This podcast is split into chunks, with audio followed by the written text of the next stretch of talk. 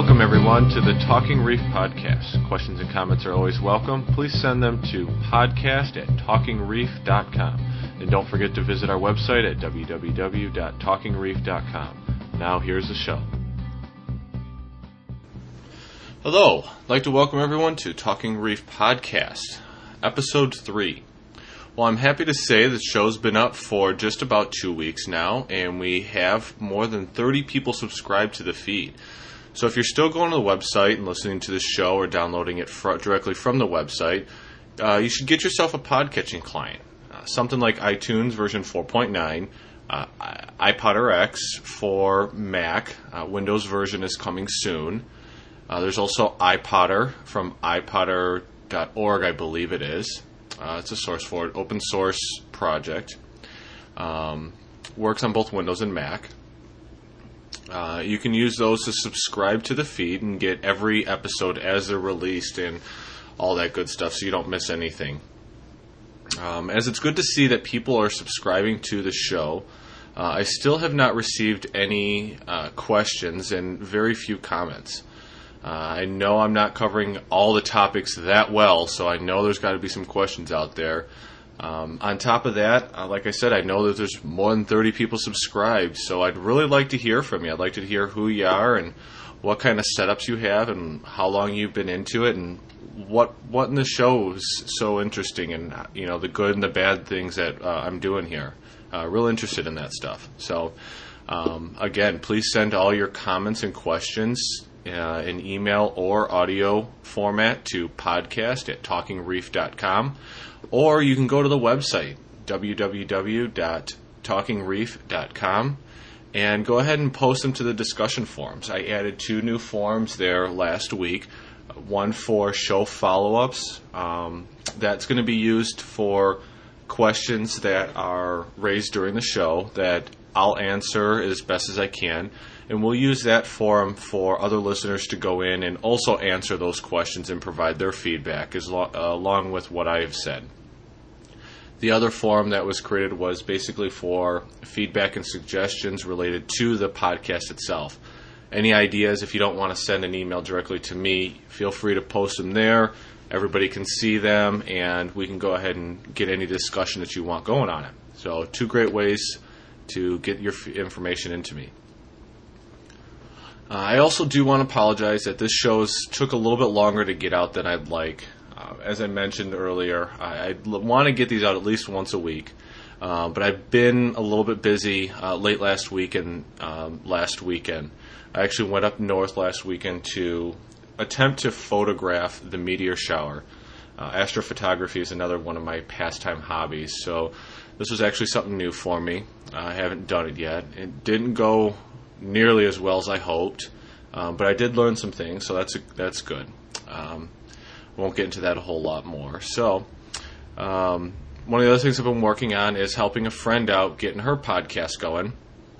Her and a friend of hers are actually doing a podcast about Michigan and Michigan events and sites and attractions and stuff like that.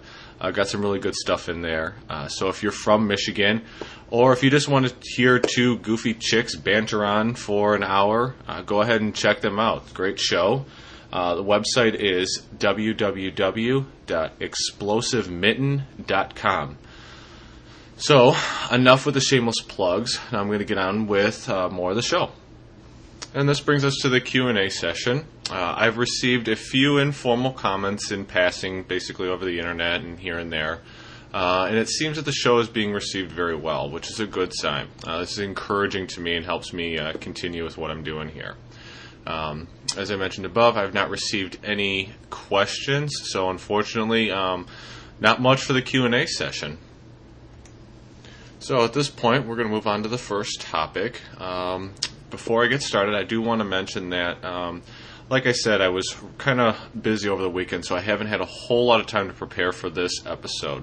Normally, I like to get most of my topics very well researched and very scripted out because it's a little bit hard for me to keep thoughts straight and get everything recorded in a very organized fashion. So a lot of this is going to be just free spoken, so please bear with me as I try to get through this the best that I can.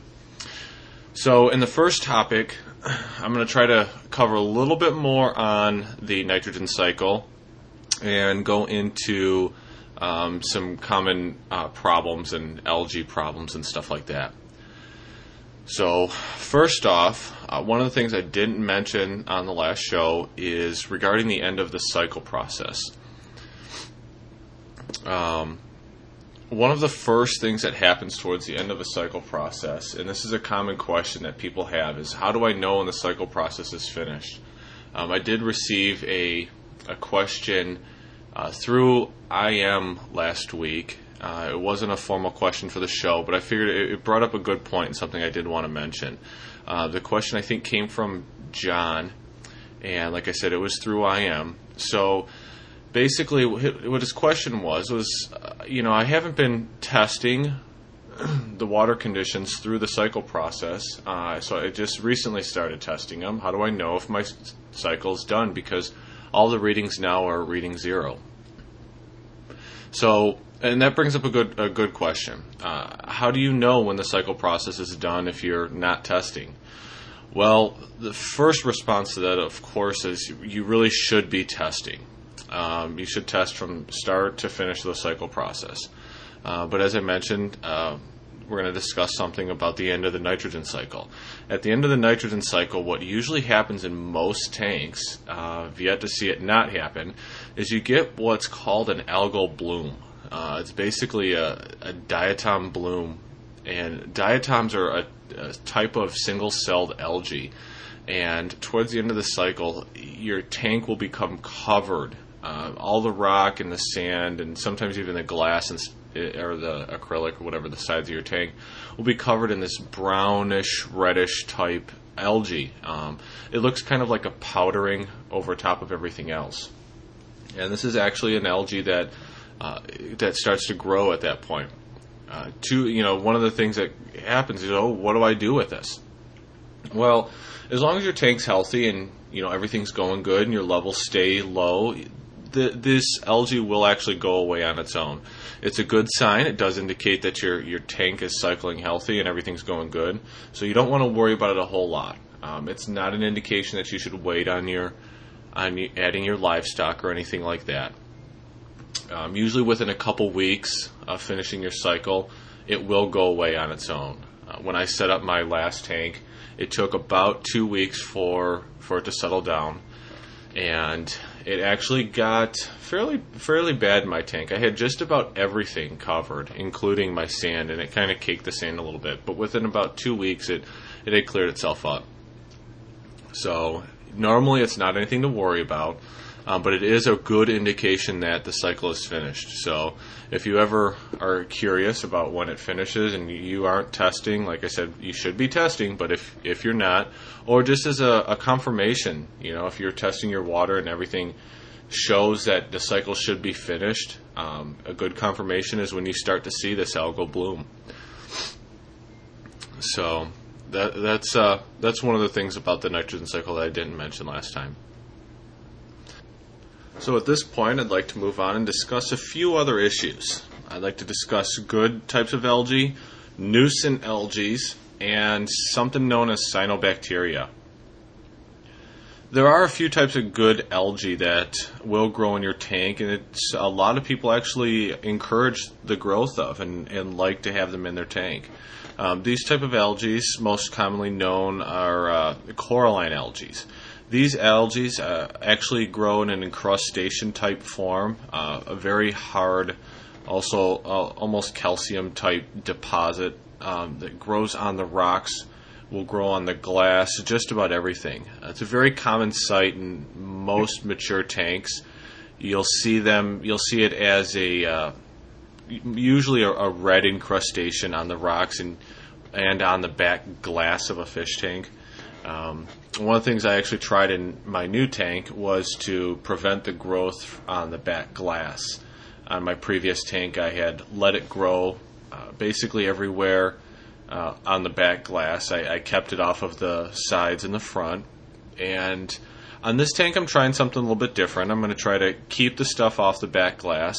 Not that I really dislike the look of it, but just to try something different. Some people say that it looks really good. Some people say that it looks a little bit dirty when the stuff's growing on the back. Either way, it's the opinions to the each to their own.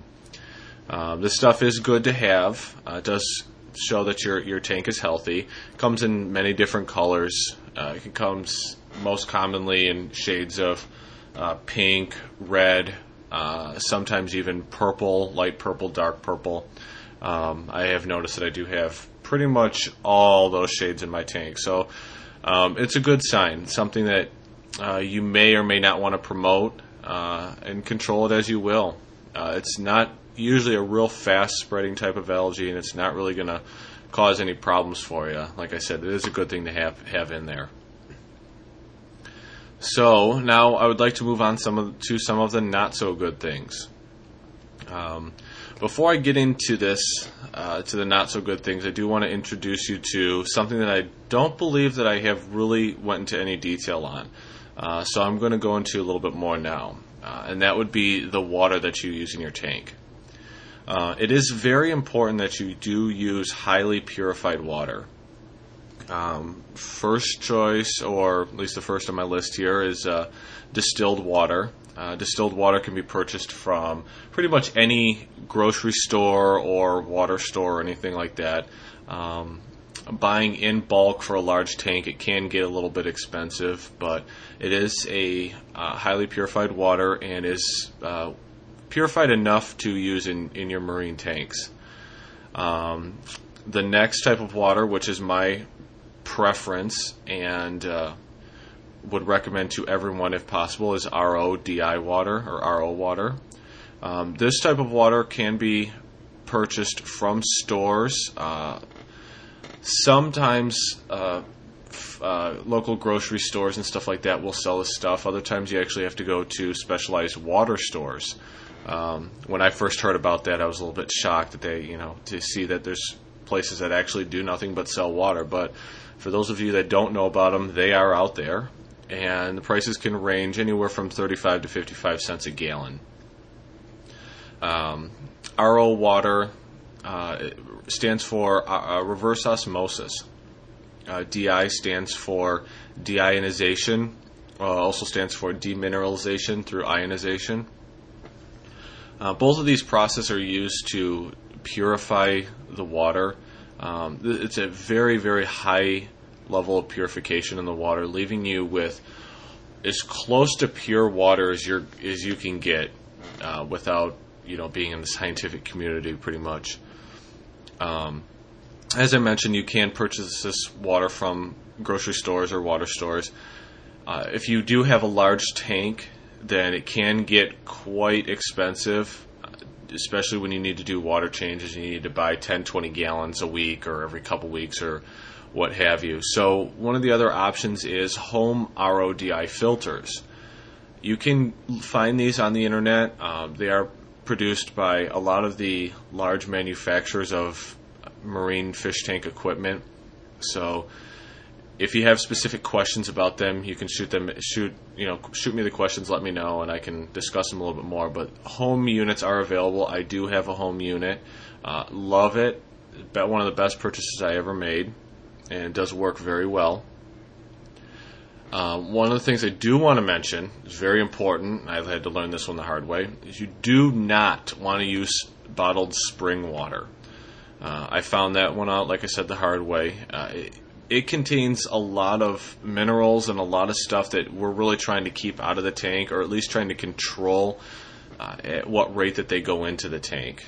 Stuff like calcium and iron and stuff like that does exist in the tank, and you may want or may not want. Stuff like calcium you do need in your tank, but you want to control how much is in there and when it goes in there and what form it goes in there. Other items like iron and copper, especially copper, you really don't want to get in there and stuff like that. So you really do want to stay away from spring water. So why did I bring up this discussion on the water type?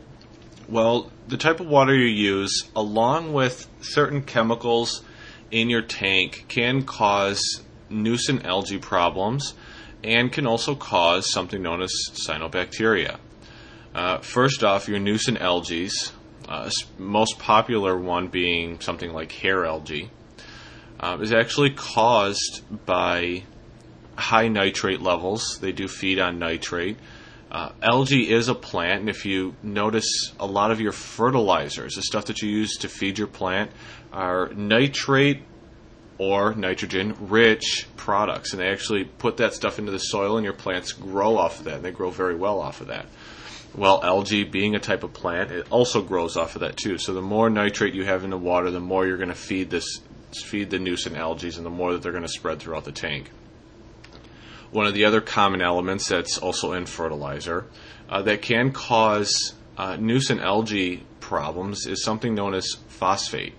And again, if you look at your fertilizers, you'll see that phosphate is a common element in those type of products. Phosphate most commonly comes from your water source, which is why I brought up the different types of water. If you're not using highly purified water, it is very likely that you're introducing large amounts of phosphate into your system. Tap water is a common source of phosphate. Tap water should never be used in a marine tank because of these issues, not to mention the other chemicals that they can introduce, most popular being copper. Copper is extremely deadly to pretty much everything in your tank except the fish. It has been known to cause some problems for fish also, so you should really do everything you can to stay away from introducing that stuff in your tank. Another common and not so well-known source of phosphate is actually comes from certain types of food that you may use. So if you do ever run into any kind of phosphate problem and you're not really sure and you're using RO water and you're doing everything you're supposed to be doing, another thing that you can check is the food that you're using. It does come in a lot of flake foods, so one of the things you can do is actually look at the ingredients on the back of the food and check for any type of phosphate chemical. A lot of times they won't come right out and say phosphate, but they will have something that looks very, very, very similar. The one product that I was using that caused a phosphate problem for me was the Tetra Marine flake fish food. I looked on the back of that, and I want to say that there was 4 or 5 different types of phosphate that were included in that specific type of food. So it's important that you look at the food that you're using, so you can make sure that you get rid of those or prevent the introduction of those phosphates into your tank. As I mentioned, they do cause a lot of nuisance algae, hair algae type of problems. Hair algae is a common problem with a lot of people, and I have actually met some people that when they first see it, it actually looks kind of pretty in the tank. It's pretty much as a name. It's hair algae. When it grows, it actually grows in long strands. It almost looks like, if you have it growing on the side of a rock, it kind of looks like a little field of grass. And if you have your power heads or your current in your tank blown on it just right, it waves back and forth very nicely in the tank. If it's localized on one spot in your tank, it isn't really a huge problem. The big problem comes as it starts to spread throughout the tank. Algae and cyanobacteria, which I'll talk about a little bit more in a minute, are common nuisances because of the way that they overgrow in your tank. If you have anything growing on your rocks, any feather dusters or fan worms or even coral or anything like that, these types of algae will quickly overtake those, grow right over top of them, suffocate them out, and cause them to die. So it's important that when you spot the stuff growing in your tank that you do try to handle it as quick as possible. Check for phosphates. Make sure you're using good type of water. Make sure your nitrates are low. And try to get those things taken care of as soon as you can. If you do notice that you have hair algae growing in your tank, make sure that you've tested everything that you need to test for. Start doing some water changes, stuff like that. You can pull off the hair algae. Say it's growing on a rock, you can move the rock or reach in and actually pull the stuff off. If you do that, you want to be real careful. When you grab the bunch of algae and you pull it off, you want to make sure that you get all of it. And you don't want to let it extra strands float through the tank or whatever, because they'll actually latch onto other places in the tank and start growing, and they'll actually, your attempt to remove the hair algae will actually promote its spreading in the tank. So you should try to remove it, but just when you do that, be careful with it and make sure you get as much out as you can. There are actually products out there that you can use to remove hair algae from the tank. One of the products that I had used, the one major time that I had a hair algae outbreak, was actually a water clarifying product. It's called Marine SAT. This product is actually comes in a bottle, and it's a culture of bacteria. Basically, what it does is, when introduced into the tank, it will starve the algae of its food source, causing it to basically suffocate or starve. The product is not an instant cure. You have to make sure that you are addressing the root cause of the issue. Make sure you find out where it's coming from or what else is feeding it. But along with that, a good way to help speed up the elimination of the hair algae is the use of a product like this. Basically, you'll take the product and you'll add the designated amount to your tank based upon the size of your tank or the volume of water. And over the course of about 4 to 6 weeks, it'll slowly starve out the hair algae, and it'll basically turn yellow and start to die off. And as it does that, you want to go in there and clean it off. So I'm providing this information based on my experience. I've talked to some other people who basically said that it makes no sense to use this, or that there's no way it would work. Well, on the one major occasion and the one minor occasion that I had a hair algae issue, and I did discover what I thought to be the source, I did use this product. Now, I guess the reality is I did address the source the best that I could. So was it addressing the source that fixed the problem, or the use of the Marine SAT product? I can't really say for 100% sure, but personally I feel that the use of the product did speed up the elimination of the hair algae from the tank. I'm sure that if I would have just continued to address the root cause of the hair algae issue to begin with, it would have went away on its own. But like I said, I do feel that this made the problem go away faster while I did address the main cause of the issue. The other thing that I've been discussing is cyanobacteria. Cyanobacteria is something else that grows in the tank in the presence of phosphate and nitrate and pore water. Cyanobacteria, as its name suggests, is a form of bacteria. While it does look similar to algae, it's not. It is a bacteria. Very much like bacteria, it does, or much like algae, it does produce oxygen from the stuff that it absorbs. So basically, what you'll get is a film of the cyanobacteria, and after it continues to grow, it will start to produce small little bubbles underneath this film. Sometimes it's commonly confused with bubble algae. Bubble algae is much different, and actually looks quite different than cyanobacteria, even with the bubbles forming underneath it. Cyanobacteria commonly comes in 2 different colors. Most common is a red or some shade of red, but it also does come in a green shade.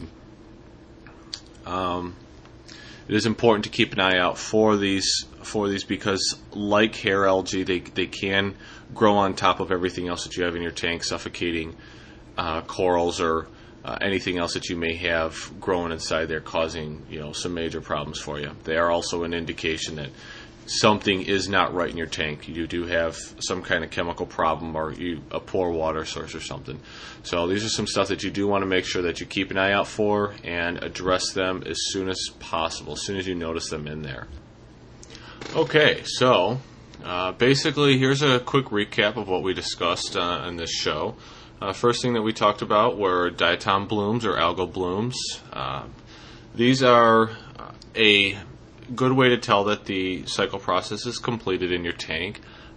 Best to be used in addition to water chemical testing, and to be used to confirm that the cycle process is actually completed. One of the other things that we discussed was coralline algae. This good type of encrusting algae that is commonly found in most mature tanks. Good thing to have in there. Good indication that you have a healthy tank. So it's something that hopefully you'll get in your tank. The other thing that we discussed was water. Again, a recap. You want to make sure that you are using either distilled water or RODI water. You never want to use tap water or spring water. Finally, we discussed nuisance algae, mainly sticking to hair algae. And then we covered a bit about cyanobacteria. That's pretty much about it for this show. There really is a lot more information about each of these topics. I tried to stay a bit light for two reasons. I don't want this show to get too long and too boring. And I also wanted to try to get some people to send in some questions. So here's my final beg for this show. I really, really, really, really would like for people listening to the show to send in some questions or at least some feedback or some comments. Like I said, send them into podcast@talkingreef.com. I really do want to hear about your tanks and your questions and your comments and what you think about the show. So I'm going to go ahead and end it there. That's about all for tonight. And again, please send in those comments. Hopefully we'll have the next show in about a week. Talk to you then.